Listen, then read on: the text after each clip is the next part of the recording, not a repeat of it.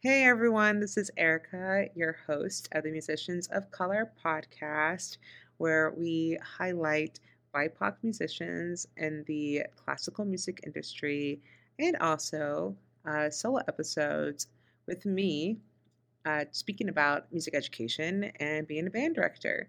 So, I am here in the second episode of the series of Music in Our Schools Month to talk about concert week and preparing for concert week because um, I have a concert on Wednesday. And so I thought it would be a really, really great idea for us just talk about what should we do during the week of the concert, leading up to a concert, etc.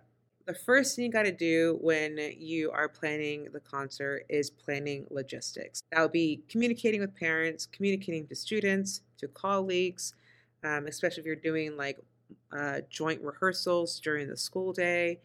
Uh, there's um, uh, logistics as in like concert programming, like who's doing the program, etc. And so I kind of want to tap into some of these things with you. And the first thing I want to talk about is communicating with parents. I like to do a one month reminder prior to the concert hey, a concert is coming up. After that, I do three, two, one. So if I miss the month mark, then I definitely do it the third week before the concert, telling them this is the concert date, and um, more details will come later. Just a thing because some parents will forget, even if we tell them the dates beginning of the school year, they will just forget. So I do that. On two weeks before the concert starts, what I do is I tell parents about the concert dress um, because it kind of gives them a reminder like, hey, like if I don't have this concert attire, this is what I need to be buying for my child, or my students be like reminding their parents, hey, I need to buy these clothes. And again, the details of the concert when is it, where is it, um, how long you expect the concert to be, what is the concert order. And then a week of, the week of, I should say, is everything you said before, and then adding, making sure you put the call time onto it. Um, if there is a snow date, and for us, we have a snow date planned anything else they need to know. Reminder for the students to take their instruments home uh, because the concert, for in my case, is not at our school, is at the high school. So, give me a little uh, background story. My concert is a pyramid concert. So, elementary band is performing, middle school band is performing, high school band, concert band, and jazz band is performing. So, not only do you have to communicate with parents, again, logistic, logistic, logistics, you have to communicate to your colleagues. And that is colleagues in your school and colleagues that you work in your department. So I reached out to my colleagues three weeks before, again, three, two, one, three weeks before the concert. And I said, hey, here is a document that lists my needs, my percussion equipment, um, the order, how long I'm expecting the concert to be, what do I need from you guys. Um, this is my seating chart. Like I put everything in this one Google Doc and I tell them, feel free to add your information onto this thread because our high school band director needs all this information so he can plan, talk to his maintenance. It's like continuous. So the more that you give people a heads up, the less frantic you're going to be. That's a theme. The more you do ahead, even if it's little baby steps ahead, then the week of the concert, you're good. You know your needs are taken care of. You know your kids are taken care of. You know the parents know what to do, where everyone's supposed to be at, and it really helps. So logistics, parents, one, logistics with, with colleagues within your department, two, now we're moving to logistics with your colleagues within your building. So, in our school, we have uh, dress rehearsals within the school day. We need to do that because our ensembles meet by grade, not by like level, ability, etc. So, for example, sixth grade tends to play by themselves. Seventh, eighth grade tend to play by each with each other.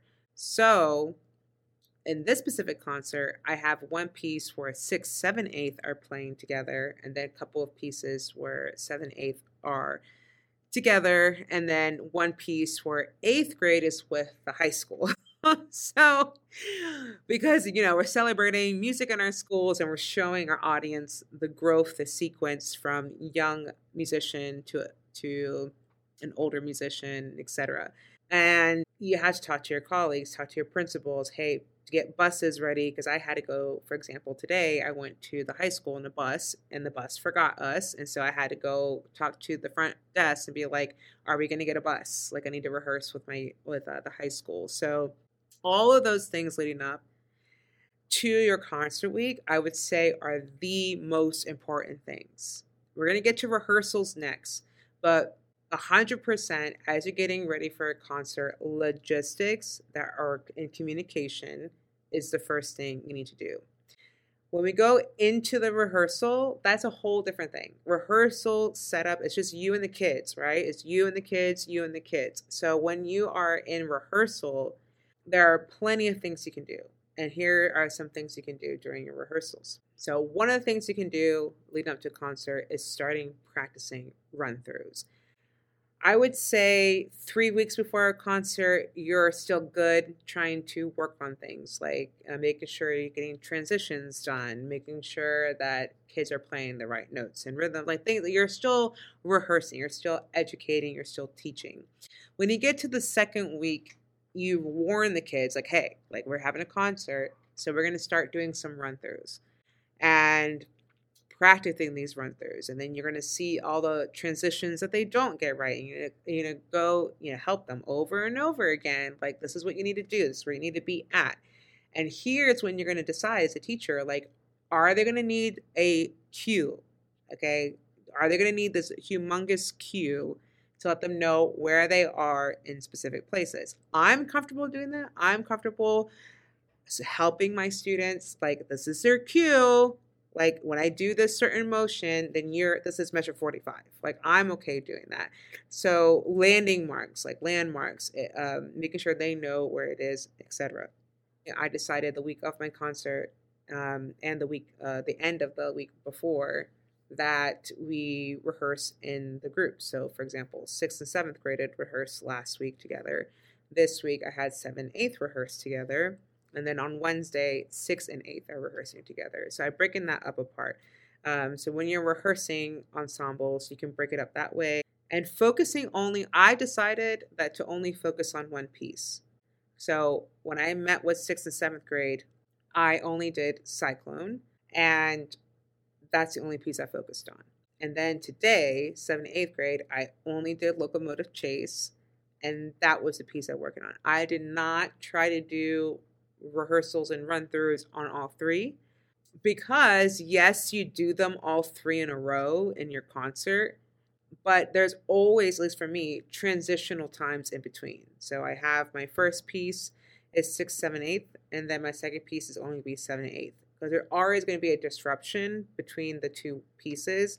So i don't feel like doing a straight run through from back to back to back is important. If i was performing at a festival, like if I was doing a competition, an assessment, I would definitely practice going back to back to back because there is no transition time. Um, and the environment and the situation is different. But in the case of this pyramid concert, I don't need to do back to back to back run throughs, just one piece at a time. Also, when you're doing these longer rehearsals, for example, I think my sixth graders were playing like two or three classes in a row. I uh, making sure that there are break times already inside their uh, rehearsal. So when sixth and seventh grade were rehearsing together, there wasn't that many breaks. I did give them some time to practice, like okay, noodle like for like a minute at the part that you're uh, still having trouble with, so you can facilitate that way, like giving them some time to just work what they need to work with, work on. You can facilitate that way on just letting them practice. Yes, there should be practice at home, but there is more motivation when you are practicing um, like you know a little excerpt when others around you are practicing there's a different kind of environment and therefore i allow i think in every rehearsal i actually allow there be a segment of them practicing like just for like a minute or like 30 seconds and that has um, paid long way. Because I know, to be honest, a lot of kids don't practice at home. But if you allow them that time to practice in your class, even for if it's like less than a minute, they at least are motivated in that short amount of time. But in these long rehearsals, you do need to give your students a legit break, like not playing, but their mind can still be engaged. So I kind of hinted at this earlier on my social media reel on uh, Instagram about allowing your students to have a break.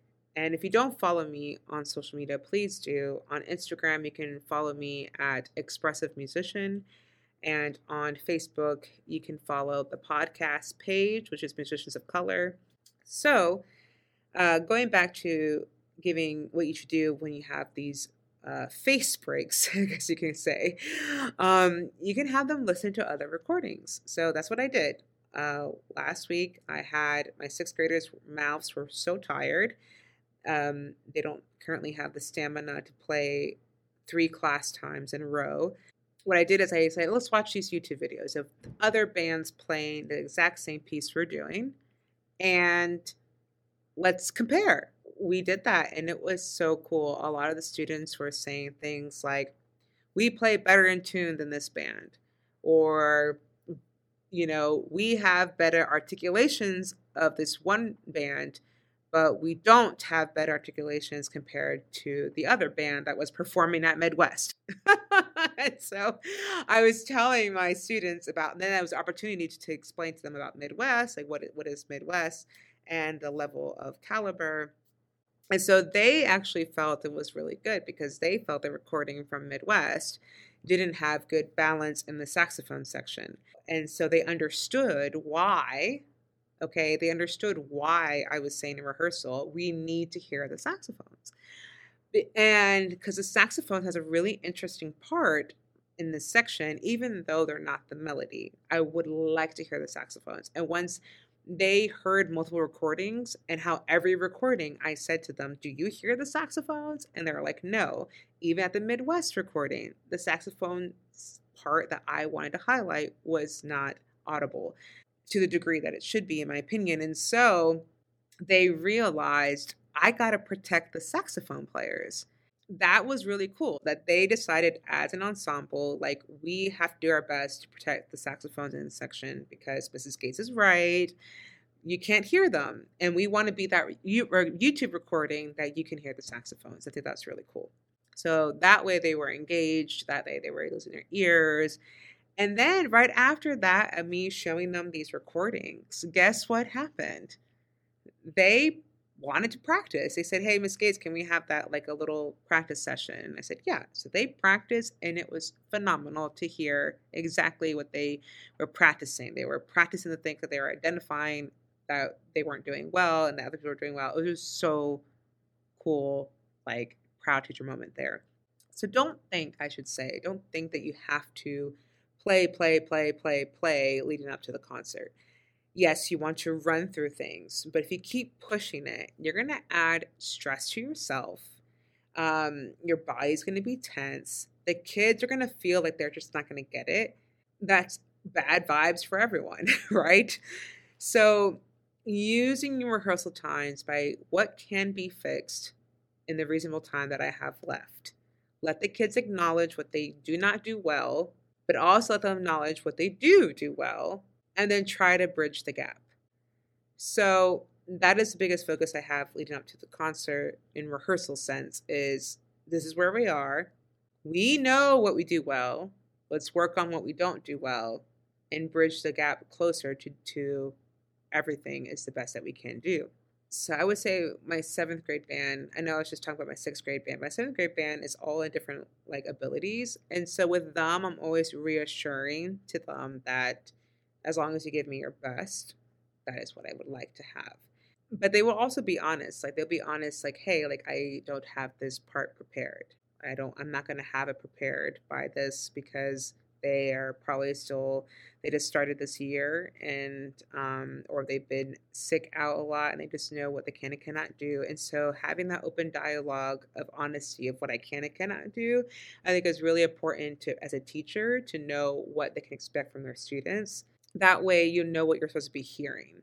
Of course you want all your students to continue to try their best to learn their part but honestly when it gets to a point where what they do is what they do and that's you're to have to be okay with that because if you're to try to push them to do something that they know that's not you know you're just not, you're just wasting valuable time you could be working on other things like dynamics you know like great we do this section well let's do that section again and really pay attention to dynamics and really pay attention to articulation and really you know make sure we're holding that four, uh, whole note for four beats things like that um, other things you can do in rehearsals is that, like just practicing dynamics, just practicing articulations. Like we do know that, but how do we practice that?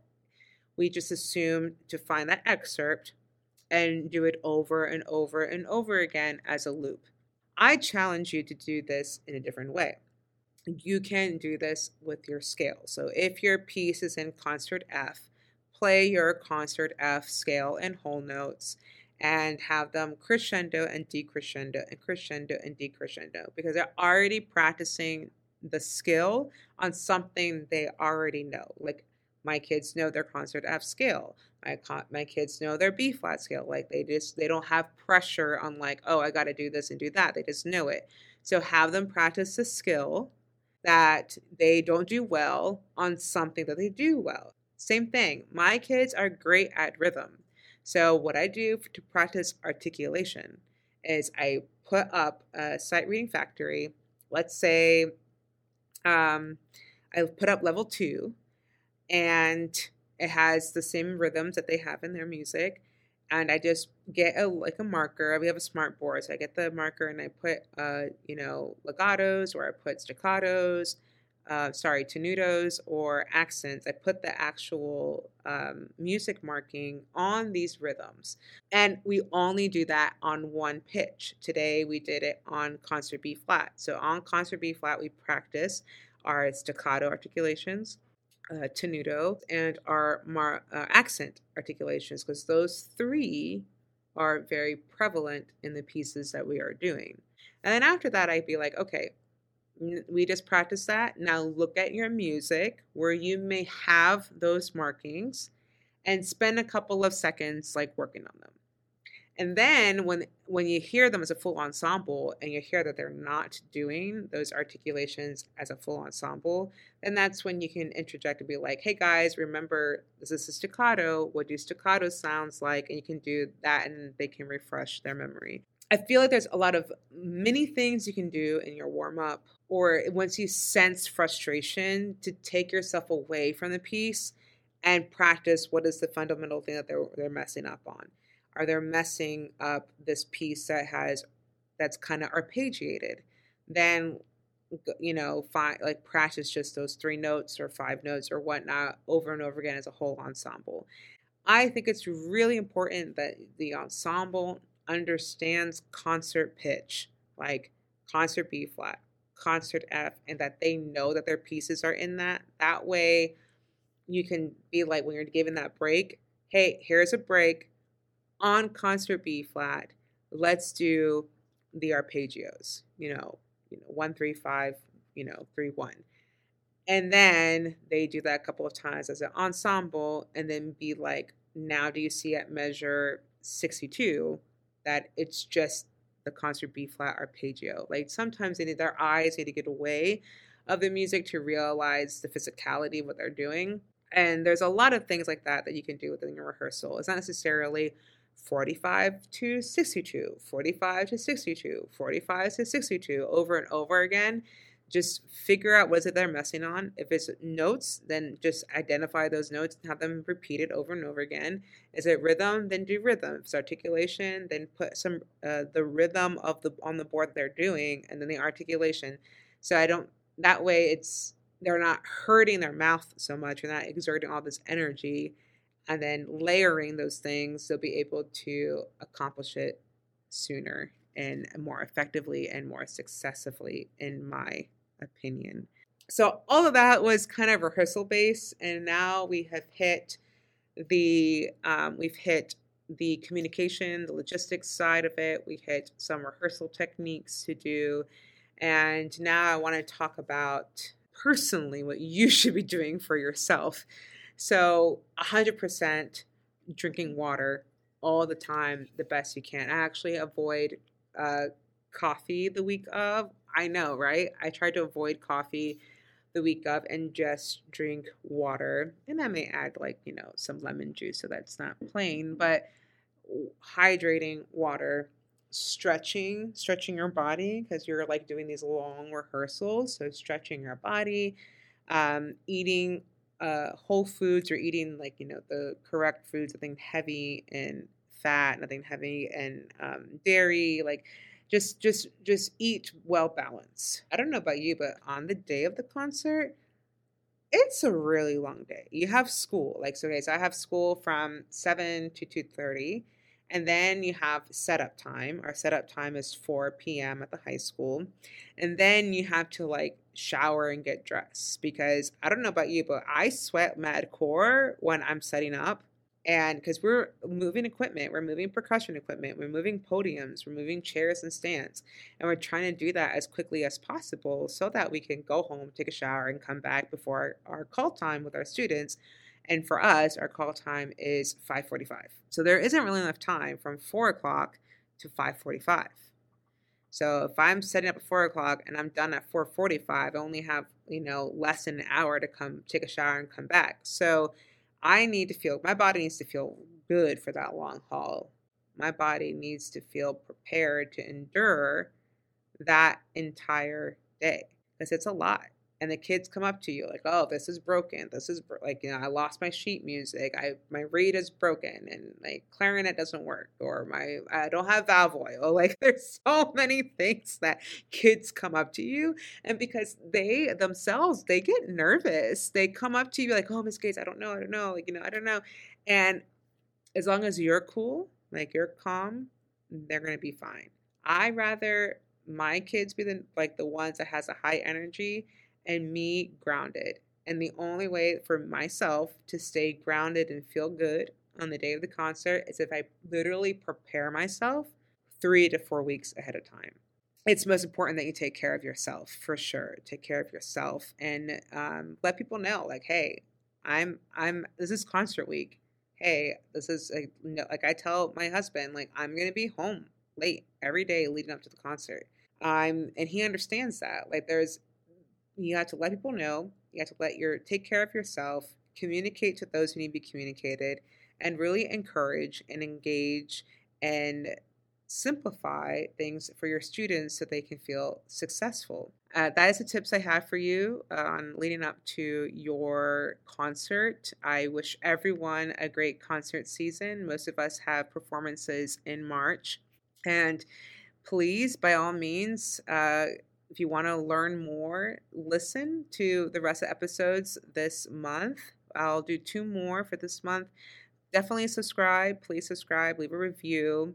And if you want a more larger conversation, like, yes, Erika, like you're saying these things, I agree. Like, let's meet up. Let's have like a video chat. Let's, you know, talk about our programs. I would love to collaborate with you guys. So if you feel like coming on to the show or just even uh, meeting with me and let's talk about band and talk about ways I can help your program, please uh, let me know. Let me know. DM me on social media. Email me at Erika Gates at musiciansofcolor.com.